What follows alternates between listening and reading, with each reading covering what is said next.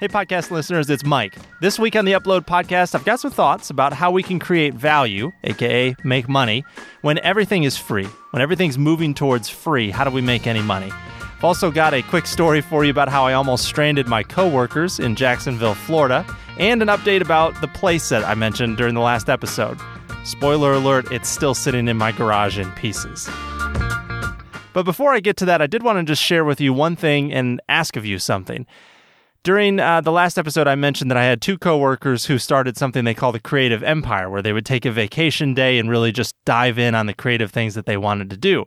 Well, as part of that, when I was talking to them uh, during that day, Sierra gave me a great idea. She was talking about how she wished there was more stuff out there about how to do something, not necessarily technical skills, but how to start an Etsy store or do something like that.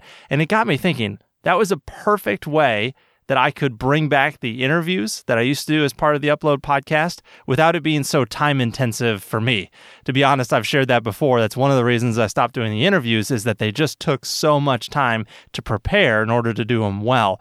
But it made me realize that that is something, that's a need that we all have. Not necessarily how to do something step by step technical that you could look up and read, but more in story form. Like she said, how to start an Etsy store or how to create your personal branding for your personal thing um, how to get started selling a product, maybe. How do you sell your first one? How do you find your first clients? The kinds of things that I used to ask the people that I interviewed, but more targeted. So, what if I brought on somebody who had recently set up their first website and we just talked about how they did it? How did you set up your website? Or someone who's really experienced with content marketing and we could talk through that. How do you publish great posts that have good SEO? Not necessarily in the technical piece, but what are some of the things that all of us could do as uh, side hustlers, freelancers, and creative entrepreneurs to better ourselves. So, if you would be interested in that, I'd love to hear from you. Contact me through the Facebook page or MikeGroesser.com. And if you have ideas, either ideas you'd love to hear about or things you think you could share, if you want to get on the show and I could talk to you about it, or people you think, man, Mike should really talk to this person about whatever, how to do whatever it is, let me know. I'd love to reach out to some people and find out and, and do some casual interviews and keep them short. They'd be short little 10 to 15 minute things, but just another type of episode uh, to offer here on the Upload podcast. So that's just a quick aside. Um, a, great idea that I would love to pursue. I hope I get a chance to. Uh, but the update on the playset. So you probably there was probably a lot of you out there that expected this, but I did not get the playset built last week. So, a kind of comedy of errors here. The playset that they sent us, only half of it came stained. They're switching to a new stain, and uh, my wife specifically told them, you know, we're good with waiting until you get all of the new stain in. Well, uh, they said, hey, we're going to send it to you. We got a few pieces that aren't stained, but we're going to go ahead and send it to you with some of the new stain with it. When by some, apparently to them, that meant 50%. So we got all of these boxes. As I described before, it was a lot of boxes. So I spent two whole evenings after work, three to four hours a piece, staining this playset. Well, come to find out through that process that not only did I have to stain them, but I was missing a box. They had given me the wrong box, and uh, we had to call them and order the box. So I didn't get that box until this week while I was out of town. So uh, immediately after I record this podcast, I'm going to go out and stain that box because, of course, that one didn't come with the stain either. And then hopefully this weekend, I will put together that monstrosity and uh, be able to share pictures out on the Facebook page, and you can see what it turns out as. Hopefully, good. Uh, since I did the staining, hopefully, it actually looks halfway decent. And then the Jacksonville story, I just thought I would share this because this is such a classic Mike moment. Uh, if you know me at all, you know that uh, I can be a bit of an airhead sometimes. Um, I tend to be a out there thinker sometimes who likes to, um, you know, think big ideas and things like that. And unfortunately, as as my friend Matt Nelson used to say, when uh, intelligence goes up, sometimes common sense goes down. That's how he used to always say it. so I um, was with my coworkers in Jacksonville. I needed to leave early. They had to continue working uh, at the site. So I called an Uber. But before I got the Uber, I went out and I said, Hey, can you give me the keys to the rental car? I need to get my suitcase out. So I went out, got it, brought it, no big deal, gone. Well, I get to the airport, which is a good 40 minute drive away, and I start walking and I'm in the security line and I start to check my pockets for, you know, all the things I'm going to have to pull out. And I realize I have the keys to the rental car in my pocket. So all of my coworkers who need to return this rental car, not to mention the fact that all of their luggage and everything else is in the, the locked rental car, they're stranded now. And I realized with the time that I can't take an Uber back to the site, give them the keys, and come back in time, I would miss my flight. So I started thinking through all the crazy ways I could possibly get them the keys. Could I give it to the security person? Could I try to contact the rental company and see if they would drive out there? Everything just seemed like it would be insane.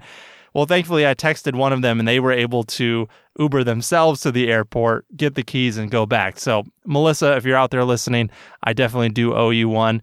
And uh, I'm really glad that I didn't strand my coworkers because I'm not sure I could have recovered from that if they all would have missed their flights home uh, because of my airheadedness. But enough about that. I, I do want to talk real quick about uh, some of the things that I'm learning, as usual, here that is one of the things that I love about a trip like that. So I flew down to Jacksonville just for a short two night trip, but I love flying because I can take some time to read. I don't like being away from home, but I like that aspect of traveling that I have a little bit of time where I can sit down and read for an hour or two on the flight and really just start to digest some new concepts. And it's always uncanny how those concepts that I'm learning have direct application to whatever it is I'm doing at the time. It's it just always works out that way. Um, that something that I read then applies to what I'm doing the next day at work, and I I love that. So I love those opportunities. Um, just if you're curious what I was reading on the plane, I finished up a fantastic book called Multipliers by Liz Wiseman. So I would say if you are in any kind of leadership role or aspire to be, or you're a parent, because as I've said before, leadership and parenting a lot of times go hand in hand, same exact skill set. One just is written about as in the corporate setting, the other one is written about in the home. But honestly, the principles and the things that you do as a leader are very similar, whether you're a parent or um, someone who's leading others in the workplace. This book is fantastic. It talks about um, different behaviors that we have that are multiplier behaviors or diminisher behaviors, uh, behaviors that bring other people down or decrease productivity or cause people to be disengaged and to not work at their full capacity. I think you could apply that to kids in not achieving all that they're uh, po- capable of achieving. So that book, I highly recommend it. It's a easy read. She writes it really well, so it, it flows well. Uh, one that's not quite as easy of a read that I started reading after I finished Multipliers is called Thinking Fast and Slow by Daniel, Daniel Kahneman. And he is a behavioral, well, he's a psychologist who had a big influence on behavioral economics. And it is a heady book. It's heavy on research, but it has a lot of really interesting insights about the way we think and the way we behave. So his bulk of his uh, research and work was all about how we think that we're intuitively good at probability and statistics and things like that, and that we're actually horrible, even experts. So, people who are experts in a field are very, very bad at estimating things or uh, intuiting statistics, probability, all that type of stuff. So there's a lot that goes into that. I actually want to share some of those uh, insights at some point on the podcast, but they're pretty heady, so I got to find a way to, to make them more relatable because uh, I'm really not interested in just doing a research review on the podcast. But I'll pull some of the gems out and, and share those at some point. But that's an interesting book if you're into that type of thing. Um, the other one that I'm still listening to on Audible is The Inevitable, and I shared some about that last week. This one can be a little heady too, it can be really out there. It almost sounds like sci fi half the time because he's talking about future technology. But the more it goes on, the more I realize that what he's saying is really true. There are uh, technological and just social trends out there that are inevitable. They're going to continue. They're happening today, and people are taking advantage of them. Um, they're the types of things like the internet, where if you had been on the front edge of it 20 years ago, you'd be a multimillionaire or billionaire today, but you know you probably missed it like I did. Um, so he's saying there are opportunities out there that are similar today. If you could take advantage of them, um, you know you'll have great things ahead of you. So, just for example, one of the trends he talks about is, is a trend away from ownership and towards access instead. So, I think you can see that with things like Netflix, Um, Uber, like I mentioned, I I didn't. Uh, I, I, took an Uber, and a lot of people are going away from even owning a car. I have uh, friends who don't even own a car; they just take Uber everywhere because it's cheaper and it's easier, more convenient. Um, but in general, you can think of a million different services that are out there that people are paying money either as a subscription or by use instead of owning the thing. Even Kindle books or Audible books, if you look in the fine print, you don't own that book. You're paying for the right to access that book. Uh, that kind of shocked me when I realized that a little while ago that all the Kindle books that I have and that I've bought over the years that I thought I owned a digital copy of, I don't. It's like a long term rental agreement. You pay one fee, but you don't own it. You don't own that copy. They could take it away at any time um, which is a little scary, but uh, that's the trend. That's where we're headed, and we won't stop. So things like that, things like the fact that copying, uh, if you remember when they tried to fight Napster back in the day, it was inevitable. The music industry just had to change. So he goes over a lot of that stuff. Well, one of the trends is that if things are so easy to copy, and they will continue to be, and if technology enables us to share like we share today, but even more so, what if we're only on the tip of the iceberg as far as sharing goes and things continue to get cheaper and, and easier and, and you're paying for access instead of owning? Well, one of the implications is that things will continue to be free more often and you're paying for access to something or you're paying for the right to use it sometimes. But the core thing will be free. It's something else that you're paying for that's kind of a heady concept to think through, but I think if you just pause and think of a lot of the things that you're paying for today, it'll start to make sense. But the question that that generates is as for us, people who are trying to be a solopreneur or you're trying to just do a side hustle or freelance, whatever, how are we going to make money or add value, create something that's worth it, create something meaningful in a world where everything is free? So, in the book, he highlights what he calls eight generatives, eight ways of creating value when everything is free. I thought in this episode I would just cover four. I don't want to go crazy and, and just dump a whole bunch of information. So, I'll just go over the four quickly and maybe we can revisit uh, parts of them on the Facebook page or something if we want to talk about um, additional depth on them. So, I'm just going to cover them high level and I think you'll find that at least one of these will probably hit home and be one of those things where you scratch your head and say, wait a minute, I think there is an opportunity there. So the first one he talks about is immediacy. So immediacy is things like early access. So if you're offering a free um, concert or whatever it is, you could charge for people to get early access to those free tickets. So if they want the front row seats or whatever like that, um, they can have early access. It could be things like downloading it now. Maybe you're offering a song or you're offering a book or some artwork, and you're not going to release it until July, but you offer people to pay to get it in June. Maybe they want to get it early, that type of thing. Uh, it could be skipping to the front of the line if if that's you know something that you're creating. Lots of different applications there. Those are just a few, but just think through what would be something in my world that's free that you could create an immediacy around it that someone would be willing to pay for. It's valuable when everything is free and everybody has equal access to it. It's valuable to create a level of immediacy that's not accessible to everybody. So that's one. That's the first one. Uh, the second one he talks about is personalization. So I've talked about this before in the podcast, but how can you customize something that's free? So if something's prolific and everybody has, has access to it, everybody has access to every movie that's out there, all that kind of stuff, you know, how can you personalize it so that the system or the offering or you as the solopreneur know your customer, know your client? And I think this is a big one. This is a big opportunity, like I've talked about before, because this is something that big companies do really poorly. So, on the artificial intelligence side, they do really well. So, Netflix or Google, those kind of things, you're never going to be able to compete with their artificial intelligence that learns you from a technology standpoint. However, from a customer service standpoint, you can crush it in this area. Here's an example back to my playset uh, Abby told these people that she did not want the the new stain until, or she did not want the playset until the new stain was ready. What did they do? They sent us old stuff to get it out of their warehouse and sent us a bucket of stain because they figured that would be fine. That, that was not listening to us as the customer. So, this is an example of where you could personalize if you are taking the time to um, engage with your clients and get to know them and listen to what they're saying and provide a service that, uh, or provide benefit that they're going to talk about. Because one way or another, they're going to talk about what you do.